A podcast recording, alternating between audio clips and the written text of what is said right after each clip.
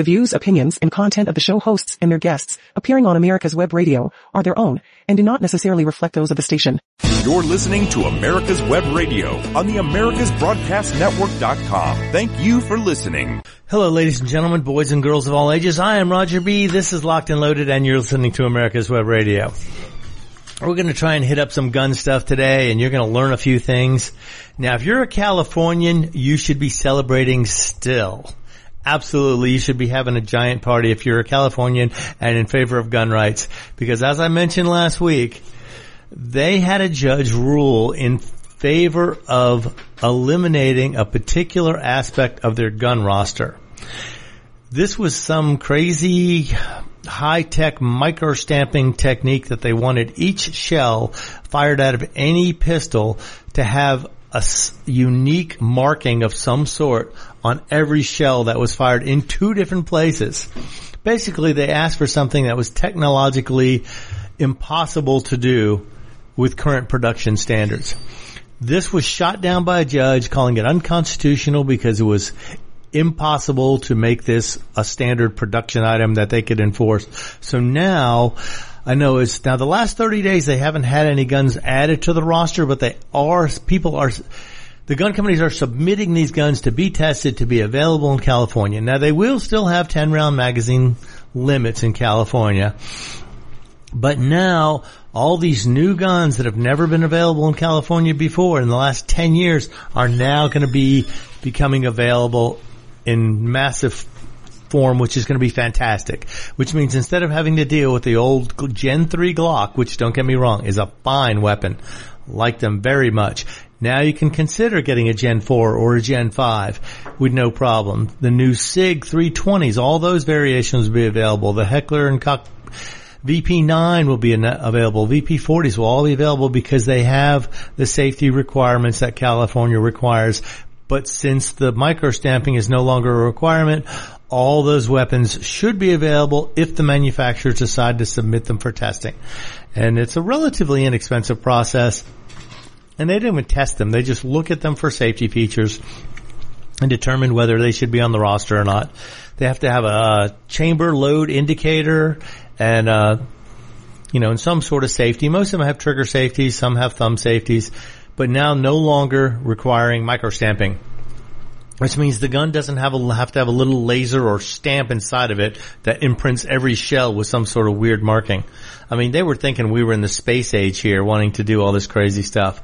But now California gun roster will no longer require microstamping, which was the big holdup from adding any guns to the roster. They were essentially getting gun control without having to tell you couldn't have one, you just couldn't have certain ones. And anything that was manufactured after a certain date or if a new model came out on one, it didn't have this crazy space age micro stamping technology in it. It was not allowed to be on the gun roster. but now all that's gone. So hopefully Californians will be able to enjoy freedom again that they haven't enjoyed for almost 10 years. I believe the roster went into effect in 2013 with the micro stamping requirement and no manufacturer has ever mass produced a gun or had a gun in production that was capable of micro stamping any of the shells. So it was something that was just in, uh, it was ridiculous. It was backdoor gun control. And backdoor always hurts a little more, so you know, be careful of that and pay attention to it, because they they will, their politicians will do anything to take your guns away.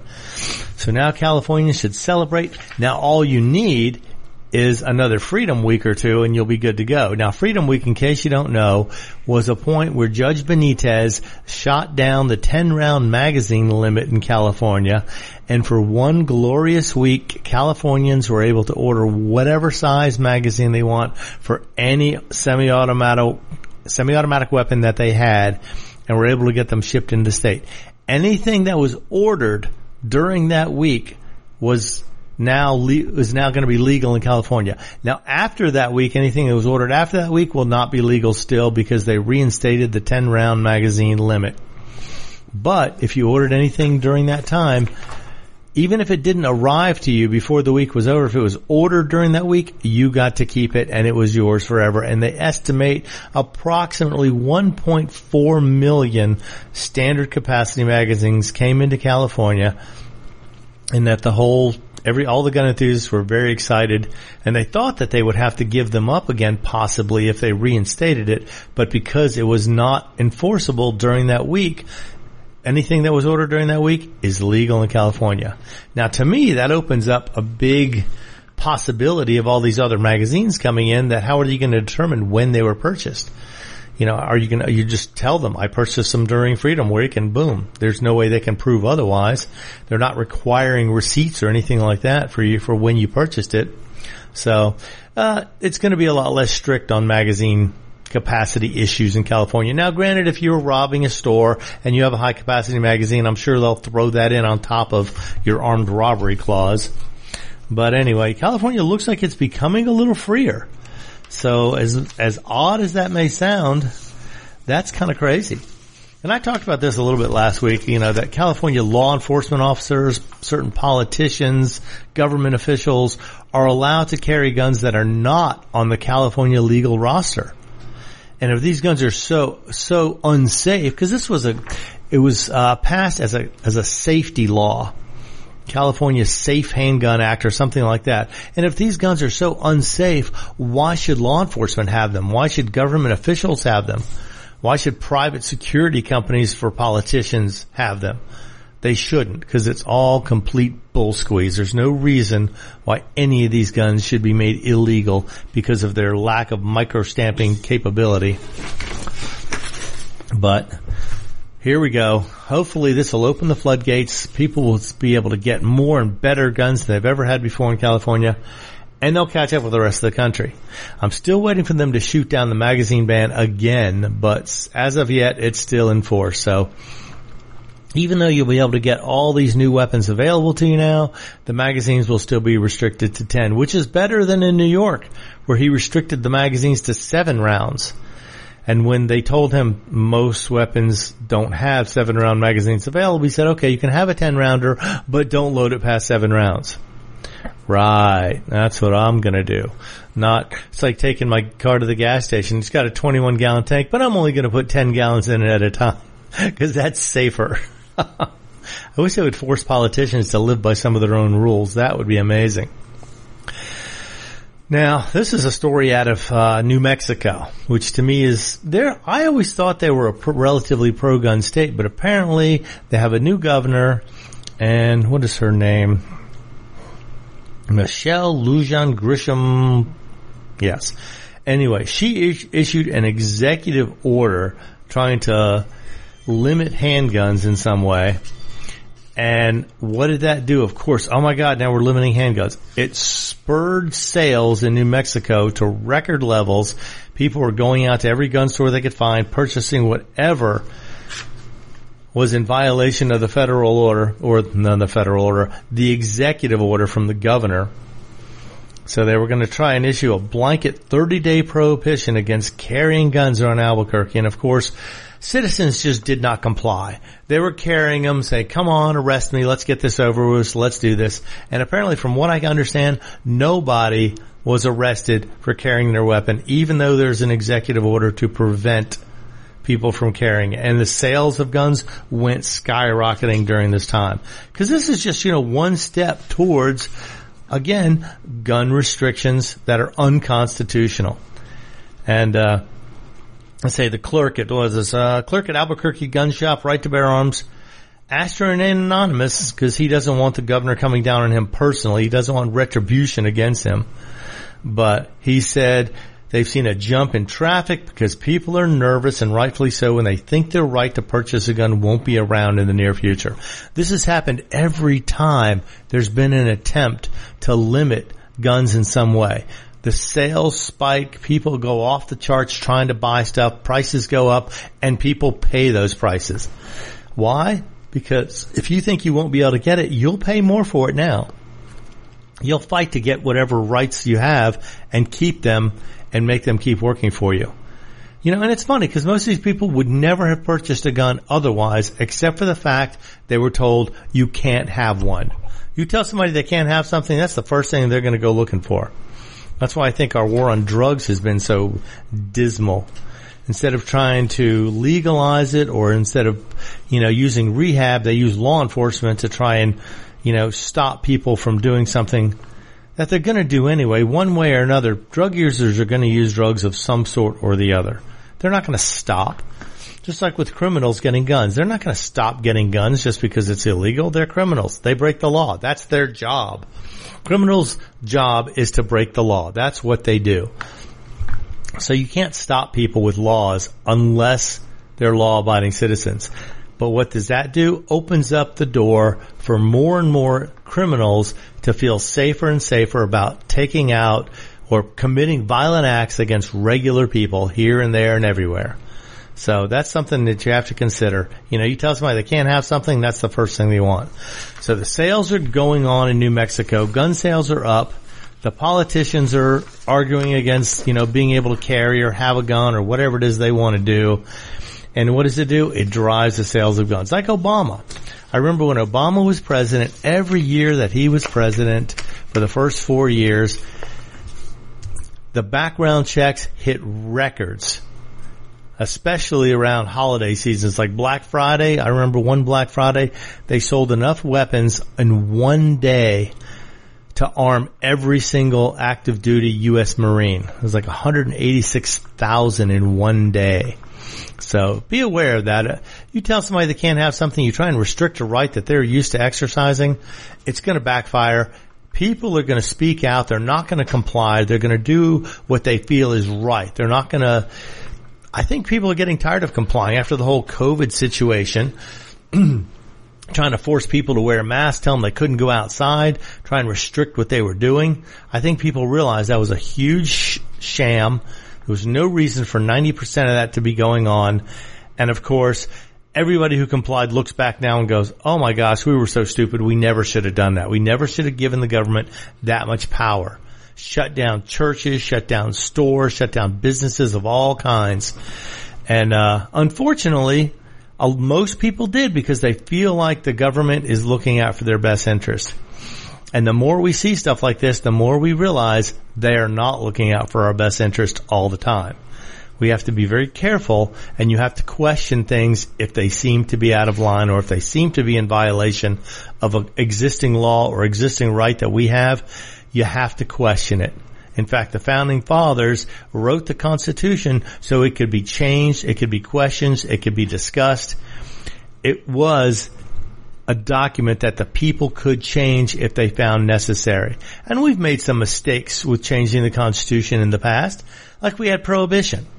I think it lasted five, six years, something like that. And it turned out to be a mistake because you can't limit people from doing something, from enjoying something they want, especially if they do it in the privacy of their own home, the privacy of a club, and they don't drive, they don't threaten anybody else by doing it. There's no reason to limit people from I guess you'd say recreational drinks, recreational smoking, whatever it is that they may want to do. And that's something that's going to come up again and again. Now with the laws in uh, states with marijuana, apparently you can buy marijuana in a lot of states or THC products, whatever you want. However, it is still a class I think class two, it's a controlled substance. Federally, the federal government classifies it as a controlled substance. And if you use a controlled substance, get this, you give up your right to purchase a gun. So if you're filling out that little yellow form, that 4473 form, and they ask you if you're a marijuana user, and you are, even if it's legal in your state, even if you have a card that says you're allowed to, a doctor's note, so to speak, it's still illegal according to the federal government and you should not be doing it. It depends on what your last name is. It does? Sure. I thought anyone in California could do it regardless of last name. well, that's true too. Colorado, Washington, Wyoming, New York City. And I know New York City for a fact because I was there. Everywhere you went, oh my gosh, you could smell the magic in the air. and I'm not saying there's anything wrong with that. You know, that's up to each individual to decide if they want to do that or not. If they do, fine. If they don't, that's up to you. However, It is still a federally controlled substance. And the biggest issue I'm seeing is I'm talking to people who do this business and a lot of it has to be done in cash because most credit card processors are national companies and they cannot allow themselves to be involved with some of these class two substance dealing or controlled substance dealing companies. So these companies have trouble getting bank accounts. They have trouble accepting uh, charging credit cards or debit cards because the banks are usually national and they don't want to have anything to do with this because they're not allowed to. Now at some point this is going to have to come down. I think they've got, I know of at least six or seven states that have decriminalized marijuana use or THC product use now. And I just wonder, and the government, the federal government's not going in and shutting them down. They're not going in shutting down the dispensaries. They're not going down shutting in the stores that are selling its products or anybody else that's doing anything, having anything to do with distribute or selling it.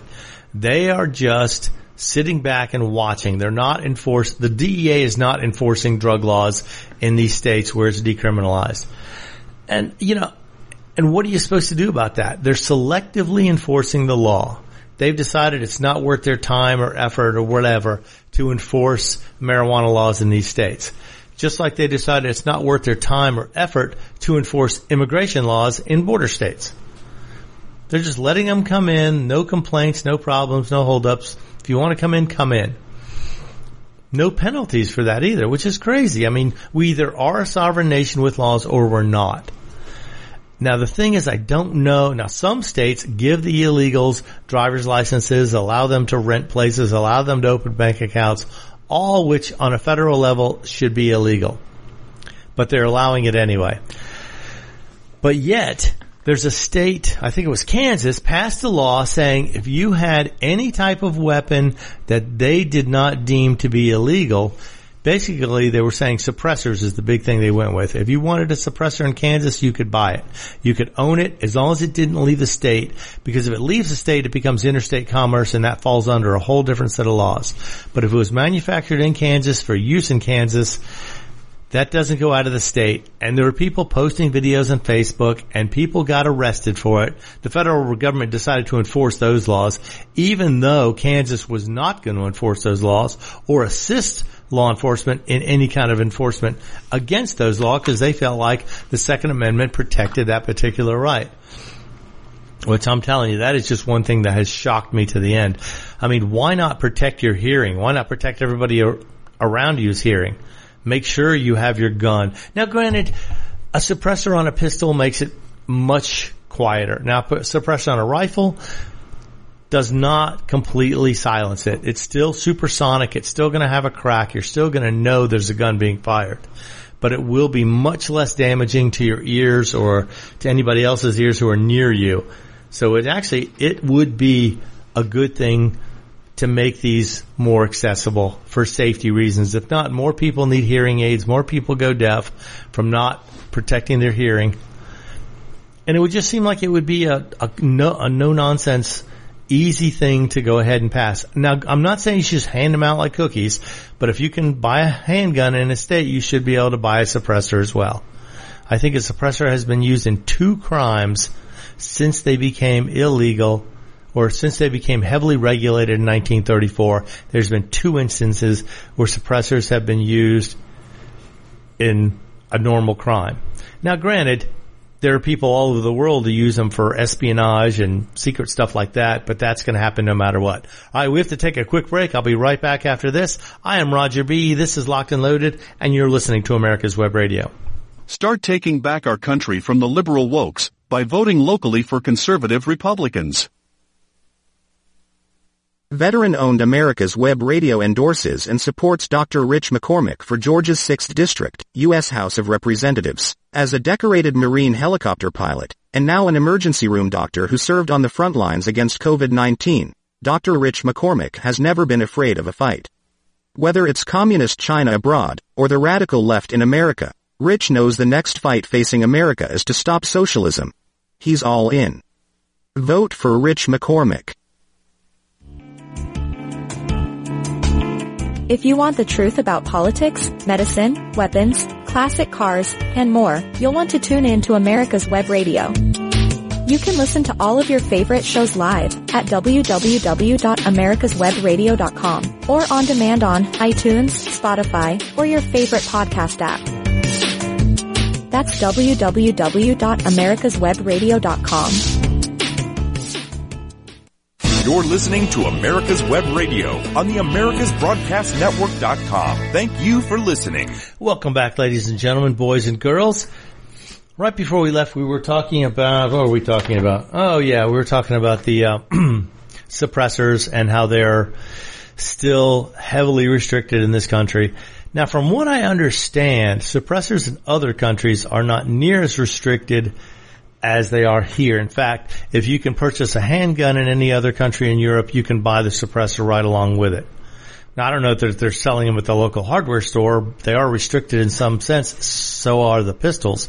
But in this country, what they were trying to do with the Hearing Protection Act is make them no more restricted than purchasing a handgun. Which means you still have to undergo your background check. You still have to fill out the 4473 form. You still have to be legal status to own a handgun in your state and that would enable you to purchase a suppressor with no additional fees, no additional, you know, background checks or anything like that. Which would seem sensical, but who knows?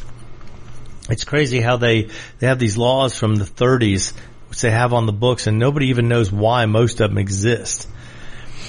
Like the, the short barreled rifle, that was considered some very threatening weapon back in the 30s and they put it on a restricted list, requires a special permit and a tax stamp to get a, a rifle with a barrel shorter than 16 inches. And then came the pistol brace. The pistol brace was developed in order to help veterans who were wounded or people who were wounded in some form or fashion and didn't have use of both their arms to be able to handle a rifle cartridge in a pistol size package. Basically, you could put this brace on a rifle or a pistol and it would enable you to hold it better, to stabilize it better, thus pist- a stabilizing brace. And what it did is it wrapped around your forearm in order to hold you to give you two points of contact with your handgun. If you had arms missing, nerve damage, anything that would prevent you from holding a, a rifle in a standard position with this, in a standard way with both hands. What happened is over the last 12 years, these have become commonplace. You can find them at any gun show, any gun store. And now, after 12 years and almost 40 million of these being sold, now the ATF has decided to reclassify everything with a pistol brace on it as a short barrel rifle. And as a short barrel rifle, it requires federal registration and a $200 tax stamp. Now this happened at the beginning of this year. I think it was in January and they had a 120 day grace period. And this grace period allowed you to either disassemble the weapon, take off the stock, put something else on it, change the barrel length, something to not have it fall within that less than 16 inches with anything on the back of it.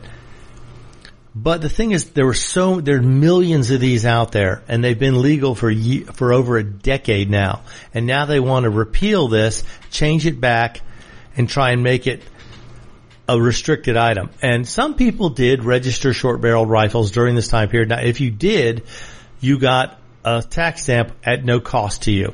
Normally it's a $200 fee. The $200 fee was waived. You could register your short barreled rifle oh, excuse me, short barrel rifle or I guess you could say long barreled pistol with a brace on it. It was legal to own as long as you registered it within the first 120 days. That time period has now passed and court cases are being filed one after another. And apparently there are several groups. I think it's, oh, um, Firearms Protection Coalition, and there's a couple of others that have protection under the lawsuits they filed for all of their members. So if you're a member of one of these groups that's involved in these lawsuits, then you have protection for now. Now I don't know if they're going to reinstate the grace period if this goes the wrong way and if they hold up this, this restriction. But for 12 years and 40 million sales, they allowed pistol braces to be held by anybody who could purchase a weapon, a pistol Anyone who could purchase a pistol could have one with a pistol brace on it. Now they've determined anything with a pistol brace on it is now a short barrel rifle unless its barrel is more than 16 inches long. So that's going to be a problem. I mean, there's millions of these out there. Most people, if you're not an enthusiast, you probably, probably don't even know that this law has changed. Why would you? If you don't follow it, it's not going to be on the mainstream media. They're not going to announce it there. If you're not an enthusiast, you could have one of these weapons, currently be a felon and not even know it. So, but right now the court cases are being fought. Several of them have gone in the way of gun rights and citizens' rights. So hopefully that'll continue and the ATF will get shut down.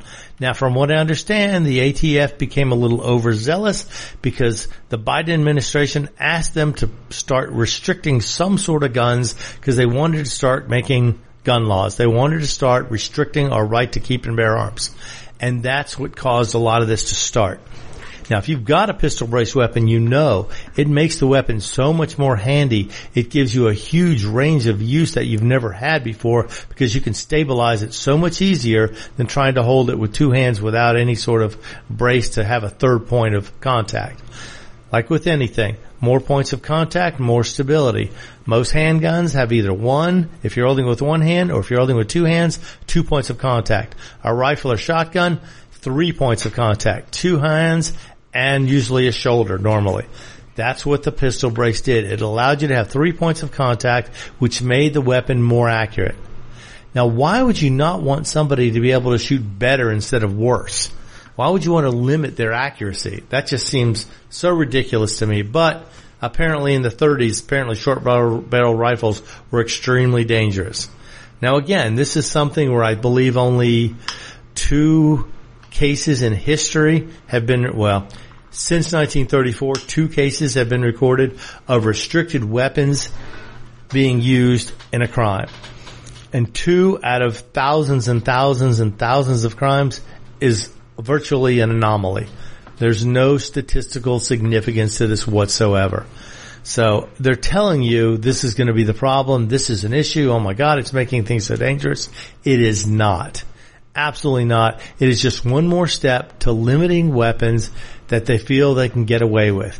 Hopefully the ATF will be overturned in this and pistol braces will once again become commonplace and anybody will be able to have them, use them, enjoy them, and gain the advantage of added accuracy to your weapon by having these pieces of plastic or additional accessories put on your gun. Cause the, the pistol brace itself is not a weapon. It has no, it's not sold as a gun. It is strictly an accessory for a handgun to make it more stable, make it easier to shoot, make it more accurate to shoot. And I don't understand why anybody would want to make it less safe to shoot a gun by limiting what kind of accessories you're allowed to use. But yet here we are. But again, I'm pretty sure the Biden administration asked the ATF to do something. You have to go after some sort of guns, somehow do something. So this is the way they chose. And it's going back and forth, but it looks like most of the judges are determining that these, because of their common use, that is one factor that's becoming a big deal. like with the AR-15 rifles, they tried to limit them as assault rifles and the people arguing against it said these are common use rifles. It is one of the most common rifles in the entire country. There are more AR-15s than any other specific rifle in the entire country. I'm not talking caliber or anything like that. I'm saying type of rifle, design features that make an AR-15 an AR-15. There are more of them than any other single rifle in the entire country. So that is common use and common use is one thing they use to determine if something should be illegal or not. Now I have people ask me all the time, well, what kind of AR-15 should I get? And that's kind of a loaded question because, haha, loaded question. But uh, there are so many options. But right now, as it was back in 2019, prices are low. They have come back down to normal, even below normal levels. Stocks are high. If you have any inclination to buy a military style weapon right now would be a very good time to start looking into it. The choices are huge. The variety is amazing. Caliber choices are, are at an all time high. There are so many different options you can get on one or build one yourself because putting them together, even if you buy the bottom half assembled and just put a top on it, you're going to save yourself 11% of the sales price on a top half versus buying them together. It's just the way the excise tax works. They charge 11% on any gun. And if you're buying a top half and a bottom half separately, only the bottom half is considered the gun. It has the serialized numbers on it. It is quote unquote the gun. The rest of it is just accessories or parts. But if you're interested in getting one, you need to start looking now. If you need help, ask somebody. I would go over a few things that I would say I would want on one. Let's do that real quick now because people ask me all the time, so I'm going to cover some of that. One thing I would say you'd want to get if you're going to get one for use, get one with a flat top A3 style receiver. Now this doesn't have any sights built into it, which means you will have to acquire some sort of sights before this weapon is able to be shot in a reasonable manner. I'm not saying you can't shoot it because I, as a range officer, I ran into a guy who had no sights on his flat top AR-15 and he was there shooting it and he was having some trouble loading and I helped him and I looked at the gun and said, you have no sights on it. He goes, oh, that's okay. I just want to shoot it just to see how it works. Okay, wasn't being unsafe, wasn't pointing the gun in an unsafe direction, but he certainly was not going to hit the target in a consistent manner. But you know what? He just wanted to, I think, shoot the AR-15 just to make sure it functioned, and he would add all whatever else he needed later. But a flat top receiver gives you a whole load of possibilities. You can even get just standard iron sights and clip them onto the A3 tops, and you could work with that. You can get you can get a handle which has sights built in on the rear and then get a front sight which bolts onto the front of the weapon also. So they can be made, but of course, I'm a big fan of optics in case you didn't know. I want an optic on any kind of rifle because in order to squeeze the most amount of range and capability out of a rifle, an optic is going to help you do that. And there are people who will yell and say, oh no, no, it makes it much more frail, much less uh, reliable. And some of these factors are true, but the reliability of modern scopes has been proven.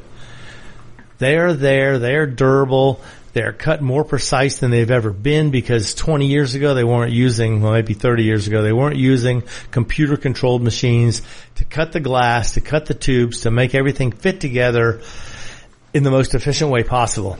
But now they do. You can get a really decent quality optic for an AR-15 for probably under $200, sometimes even $100. And that is something to look into. So you want to get a flat top receiver. Number one option. If you don't have one or you want to get something else, sure you can. But for the most versatility, the most capability, a flat top receiver on an AR is number one option I would look for. Now as far as barrel length goes, we're assuming we're talking about rifles here, not pistols. Minimum rifle length has to be 16 inches on the barrel. And then your rear stock, whether you want it collapsible, whether you want it fixed, is kind of up to a personal preference. A lot of the collapsible stocks do save a little room in the gun case and they give you a little more capability as far as being a little more handy. If you're using this for hunting or using this for, for CQB, close quarters combat, close quarters battle, you want a barrel that's as short as possible. And right now, legally, the barrel can be no less than 16 inches long. A lot of companies make them 16.1 to make sure there's no discrepancy. Now, that 16 inch length includes any kind of muzzle device that is on the gun that is welded onto the gun or attached in a, what they call a permanent fashion. So if you have some sort of muzzle brake or flash hide or something like that, as long as it's pinned and welded or tacked, it should be fine. It should be legal. And then your barrel length could be as short as you want as long as the muzzle brake or flash suppressor extension meets the 16 inch requirement. So that's something to consider too. Now I believe the standard military version of the gun is 14 and a half inches long in the barrel with a couple inches of of uh, flash suppressor. So they are very close to the 16 inches. That seems to be the minimum length for an AR-15 firing a 5.56 cartridge. Now there are other cartridges that are available. There's probably, you know, two or three dozen other cartridges. They range from a 22 up to a 350 Legend, which is the, one of the latest ones. Now the 350 Legend is unique in the fact that it has straight walls. It's a 35 caliber and it does require a different magazine, I believe, to load properly. But it's mostly developed as a hunting cartridge because you can only have straight wall cartridges for deer in a lot of different states and municipalities. So the, it's a powerful cartridge. It fits in the AR-15 as long as it's a 6.5 Grendel, 300 blackout, uh, 458 SOCOM, probably one of the most powerful cartridges available in an AR-15. And there's a whole range of big bore stuff, the 50 Beowulf, 450 SOCOM, which I mentioned, the 450 Bushmaster, uh, and there's another one that's really popular too that I can't think of at the moment, but Big bores are popular and they're some of the most powerful cartridges you can get in an AR-15. So consider that. I think the 458 SOCOM is close to being equivalent with a 4570 government cartridge, which is a big cartridge, but it is old and it was developed during black powder times. So it's not going to be as powerful as something that's more modern. Thus, the 458. And these make excellent hunting cartridges. They make really good brush guns because they can be put in a relatively short barreled rifle. 16 inches is relatively short barreled when you're talking about a rifle. And with the availability of accessories on the AR-15s, you can customize it any way you want. Now, if you're looking for one, though, I believe I've said this before, your first one, unless you're looking for a purpose-built weapon, you're looking to hunt deer, you're looking to hunt pigs or whatever, the first cartridge you should probably get is a 5.56. After that, or if you want something purpose built, look for something with a heavier bullet. Look for something that would be more efficient for hunting. To kill deer, to kill pigs, to kill, I don't know, whatever else you're going to shoot at that's a game animal. Now granted, they are limited to probably a deer is probably the biggest thing you'd probably want to shoot with most of them until you get into the, the 450 class. Then you can get up to some black bears even. I don't know that I would consider that efficient enough for a grizzly bear or not. But then again, there's people who have killed grizzlies with nine millimeters. so who am I to say? but you have a ton of options. So you're going to get a flat top receiver, pick your caliber, your cartridge, I would like to see anybody who has a rifle for self-defense, even for hunting. For hunting, I'd want at least three to four magazines. For self-defense, I would want no less than ten. When I say 10 magazines, who needs 10 magazines? Well, if you ever have any doubt, play a video game for five minutes and see how many times you have to reload that rifle in a close quarters combat situation or close quarters battle situation. You'll get an idea how fast ammo can burn if you needed it for a defensive situation or in the event you have to hold off intruders coming into your house or onto your property or protect your family from multiple intruders, you want to be able to have enough ammo to do it and hold people at bay to give you time to get to safety or to secure your domicile, your business, whatever you're protecting. So keep that in mind. I mean, magazines, and they are a wear item. The springs get worn, parts of the magazine get worn. So keep enough around to where you wouldn't have to worry about if one or two goes bad, you can replace it quickly and easily and still have a reasonable amount of ammunition available at your, at your will basically. So keep that in mind also. And magazines are relatively inexpensive. They're plentiful, easy to get. Now some of the more specific magazines, like the big bore cartridges in an F-15, they do require a different feeding system on the magazine follower. Will they work without it? Mm, sometimes. I think the 300 blackout will work in a standard 556 cartridge. However, there are companies that make specific magazines for the 300 blackout. Now the 300 blackout is a little shorter version of a 5.56 shell that's been necked up to a 30 caliber. It's probably equivalent to a standard light load 30-30. So it would be capable of taking deer, possibly black bears if you have a really clear shot with a heavy enough bullet. And a, a variety of other mid-size animals for hunting. And another neat thing about the uh, the 300 Blackout is with heavy bullets, it is completely flash free with a nine and a half inch barrel. Now, of course, you get into a nine and a half inch barrel. That's not really a rifle anymore. That becomes a pistol, if possible, with a pistol brace, which right now is in question and not legal for everybody to own. It was for the last 12 years, but now you're not supposed to have a pistol brace and you're supposed to disassemble and destroy the pistol brace if you remove it. Originally they said disassembly was enough. Now the ATF is saying it must be destroyed. They want you to destroy something you paid good money for. When you bought it, it was perfectly legal. There was nothing wrong with it. No restrictions on it at all. As long as you had the gun legally purchased, you could accessorize it however you want. And if a pistol brace was an accessory you wanted, that was perfectly legal. There were no restrictions on that whatsoever. Now, however, just having a pistol brace in your home with anything that it can fit on is a violation and can be punished.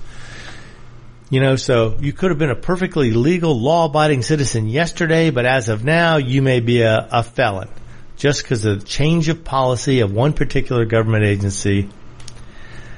Always the way, always great to have people made into felons overnight without even doing anything different than they've ever done prior.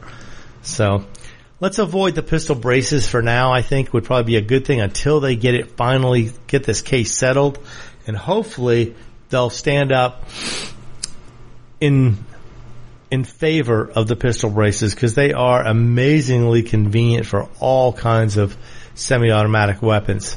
Even semi-automatic pistols, some of them. Just amazing how much more stable they do make your firing platform. All right, we're gonna have to take another quick break. I'll be right back after this. We'll cover more accessories you want on your AR-15. I am Roger B. This is Locked and Loaded, and you're listening to America's Web Radio. If you love classic cars, you're gonna want to listen to the Classic Car Show with Tom Cox and Richard Lentinello on America's Web Radio. Live every Saturday at 9 a.m. Eastern at americaswebradio.com or on demand on your favorite podcast app.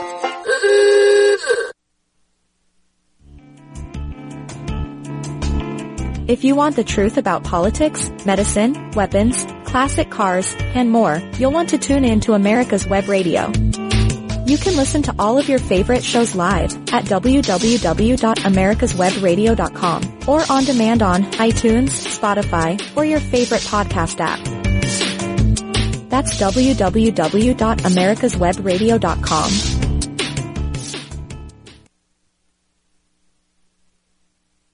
Hello, I'm Dr. Mike Koriwchak. Have you ever wondered what doctors talk about amongst themselves? If you, if you do, join us on the Doctor's Lounge and hear the doctors' conversations amongst themselves. Join me and my co-host, Dr. Hal Scherz, every Thursday morning, 8 to 9 a.m. Hey folks, this is Victor with the On Point with Victor show. Make sure you listen every Tuesday 1 to 2, only right here on America's Web Radio, the On Point with Victor show. Remember folks, I'm not angry, I'm just right. And you can find out why every Tuesday from 1 to 2, the On Point with Victor show, only right here on America's Web Radio. You're listening to America's Web Radio on the AmericasBroadcastNetwork.com. Thank you for listening. Welcome back, boys and girls. I am Roger B. This is Locked and Loaded, and you've been listening to America's Web Radio.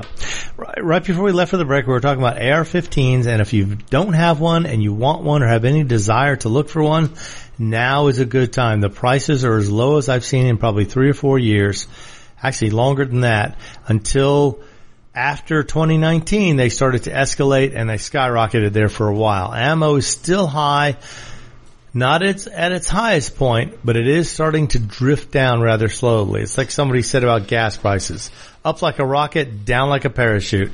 Cause, you know, once they fill those tanks with that expensive gas, they have to try and milk it as long as they can.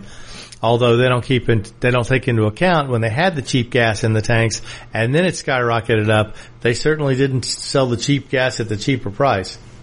But Right now, AR-15s are plentiful. You can get them at almost any distributor, any, now I don't know about big box stores anymore. I know Dick's doesn't deal with stuff like that anymore. I think Academy still may have some, but your local gun shop may be the best place to go. Because your local gun shop is going to know, they're going to be able to talk to you, feel you out, listen to what you want, pay attention to what your needs are and try and guide you from there. Now, if you know enough to go online and pick out your own, knowing what features you want, if you don't already have one and you have any interest, now would be a good time. And keep in mind, even after you get one, you're going to want to accessorize it. If you get a flat tire receiver, you're going to need some sort of optic or sights on that. It's you're not going to be able to shoot it very well without sights on it. So include that in your budget. Also ammunition. Like I said, it has fallen down completely in pri- not completely, but has fallen down a large amount from what it was at its peak. So it is available at a pretty reasonable price now. And you're going to want to stock up on that. At least get 500 rounds. I would say no less than a thousand, but 500 would probably be okay. Now you're wondering 500 rounds. How many magazines do I need? Well, if you have 10 magazines, 30 rounds apiece, that's 300 rounds of ammo you can load into magazines and have a 200 round battle pack to carry with you if you had to. So there you go. That would be a minimum amount for any rifle that's going to be used in a self-defense. Now, if you're going hunting, once it's sighted in, you probably don't need more than a box every year, a box ammo. But if you think you might need it for self-protection, always stock up on more. I would recommend no less than several hundred rounds for any type of weapon that is going to be used for self-defense. Now, with a rifle, you don't always need as many rounds to train with because a lot of rifle shooting is done at precision for, for precision rather than for rapid firing.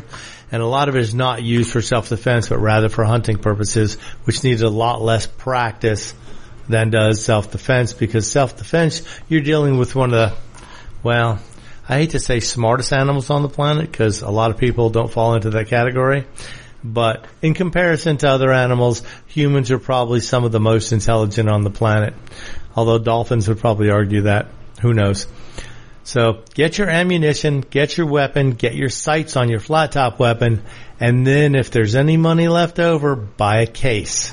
Buy a storage case to keep it protected. You're going to want something to put it in rather than just leave it laying around underneath the bed or on the kitchen floor or on the kitchen table. You want to put it in a case that's going to help protect it. But the prices now, like I said, I think you could build an AR-15 for well under $500. I think if you really searched a little bit, you could do it for under $300. And that would be a great way to, to get an entry level weapon to get started with. Now, once you learn how all the controls on an AR-15 work and you practice with them a little bit, they pretty much run standard across the board. Almost all AR-15s have very similar controls, placement, and functionality. So if you learn how to use an AR-15 with one of them, you'll be able to use almost all of them. It's not going to be that difficult to pick that up. So keep that in mind. If you have somebody who can help you, that would be the best thing. I always recommend take a friend who knows something with you if you have one.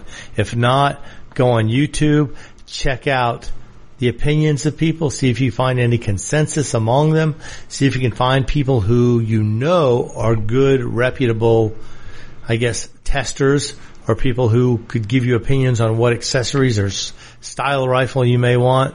Like I say, I would start with a 5.56 if it's your first one and you're not using it exclusively for hunting. If it's more of a self-defense weapon, the 5.56 should be your number one choice. After that, you can branch out, get something more specialized, or if you're going to use it for hunting, you're going to need a much bigger cartridge. Because to be honest, I don't know enough about the laws in all the states. Some states a 5.56 is legal for hunting deer-sized animals. Some states it is not. So you'll have to do your own research on that, depending on what kind of hunting you're going to be doing, as to what kind of cartridge you're allowed to use to do it.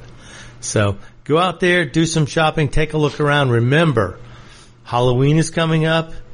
Thanksgiving is coming up. Christmas is coming up. New Year's is coming up all these holidays will probably put a lot of these manufacturers and distributors into sale mode, which means whatever prices they have are probably going to be even more discounted in the very near future.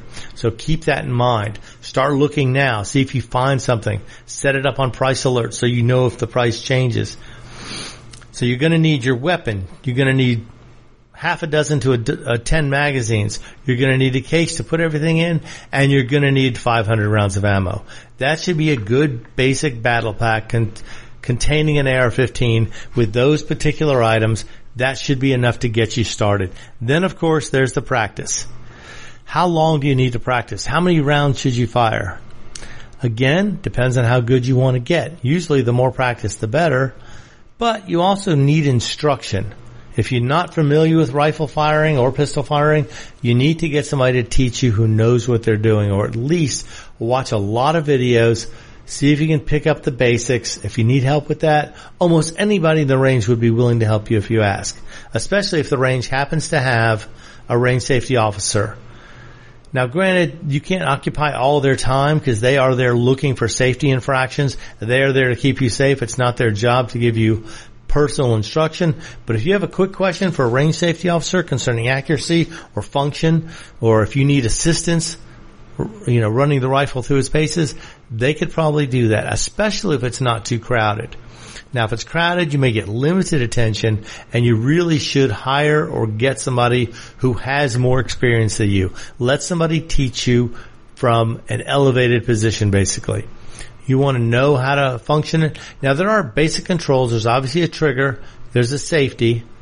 There is a slide, lock, and release or a bolt carrier slide and release. The slide is actually, it's not a slide, it's an internal internal motion is going on in the AR-15.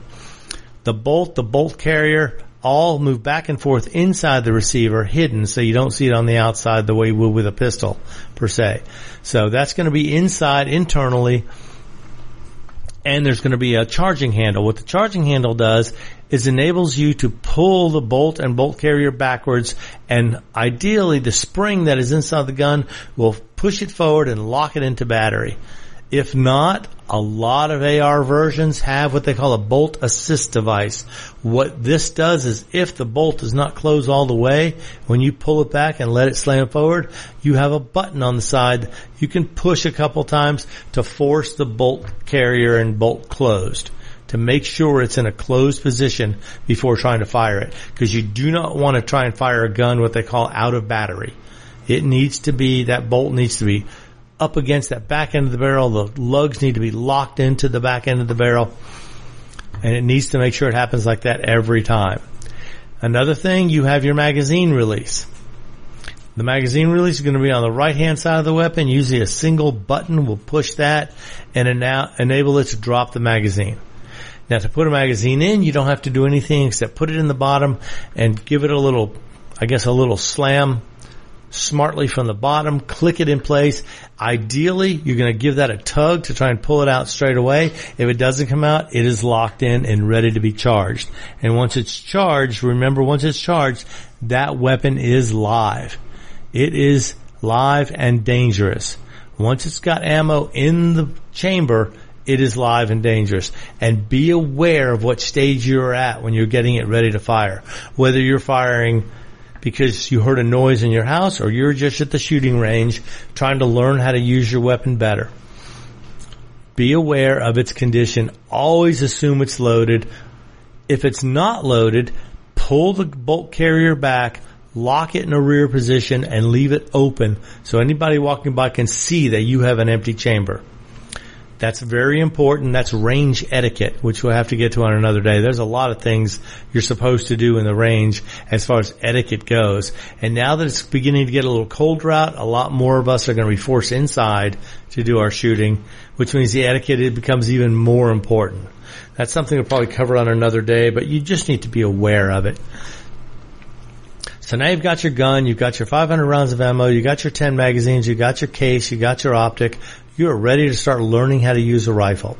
We talked about the bolt carrier release, charging handle, which pulls the bolt and bolt carrier back. You release it. It charges the weapon by stripping one of the bullets off the magazine, puts the first one in the chamber. You're ready to go. Magazine release, button on the side, push it and the magazine should, should drop freely. If it doesn't, you can grab it while pushing the button and pull the magazine free. What else do we have? Oh, yes. Okay. you also have a bolt carrier release switch on the side of the weapon. The charging handle will pull it and release it if there's ammo in it. In order to release the bolt carrier, bolt and bolt carrier assembly when there's no ammo in it, there is a separate switch. The bolt carrier release switch on the side of the weapon will release it and allow it to slam home into battery to where you can keep it unloaded wherever you decide to keep it, unless you want to keep it loaded, make sure that bolt is pulled back and, and let gone forward. And if there's no ammo in it, you can pull the trigger to take the tension off of the spring of the, of the receiver of the gun so you don't keep a lot of tension on it for a long period of time. Something to consider. and that should be it with all those. And of course you have a trigger, a trigger, and then you have a, normally a two position safety. A safe, which means the gun cannot fire at all, and then a fire position, which in most semi-automatics is going to give you one round per trigger pull. And the trigger comes in a variety of types. We've talked about upgrades and that was one of the things I recommended was a trigger upgrade to an AR-15. It's a relatively inexpensive. You can usually get them for $100. So, and they go up to three or four hundred dollars depending on how precise you want to get or what type of shooting you're doing. But that's a good basic starting point. Is a hundred dollar trigger on a gun will probably be after you have magazines, after you have an optic. The hundred dollar magazine is probably one of the first things I would recommend as an accessory because anytime you have a lighter trigger on a gun or a cleaner breaking trigger, it's going to make it easier to fire, easier to control, and make you more accurate. Make it safer. If it's more accurate, it's going to be safer. You don't want a gun that you're not going to be able to shoot straight. Number one priority, shoot straight, shoot consistently, and you'll be great. You'll have it figured out. And it, all that takes is practice. So get out there, fire some rounds, get your new AR-15. If you got taxes that have already come back and you're ready to go, look for that new AR-15. Almost any online vendor that sells guns will have AR-15s available. They're probably, you may even have a few of your favorites. I don't know. A lot of them specialize just in AR-15 parts and accessories. Most have a variety of choices and a variety of types of, I guess you could say variations on a theme when it comes to the AR-15. You know, you have heavy barrel, light barrel, barrel, shorter ones, longer ones, and all of them have their advantages and disadvantages. Uh, get something as s- close to a standard M16 style as you can. Not saying get the fully automatic M16, but get that style of weapon in a semi-automatic civilian version. That would probably be one of the best ones to start with unless you have a specific purpose in mind. Unless you're looking for a gun that's going to be purpose driven. Get the 556, get the magazines, get what you need to put this package together and let it be your first one. After you fire it for a while, then you'll be all set. You'll be able to use it efficiently, but get somebody to show you all the controls because they're different than other rifles you may have used. Different than a bolt action, different than a slide action rifle, different than a, you know, than some semi-automatic rifles. Like if you have a 22 semi-automatic, the controls are going to be different unless it's in an AR-15 configuration. So learn the AR-15 configuration, the way it fires, the way it does things, and you'll be able to handle any of these weapons with great ease. All right, that's all the time I have for today. I am Roger B. This has been Locked and Loaded, and you've been listening to America's Web Radio. The views, opinions, and content of the show hosts and their guests appearing on America's Web Radio are their own and do not necessarily reflect those of the station. You're listening to America's Web Radio on the AmericasBroadcastNetwork.com. Thank you for listening.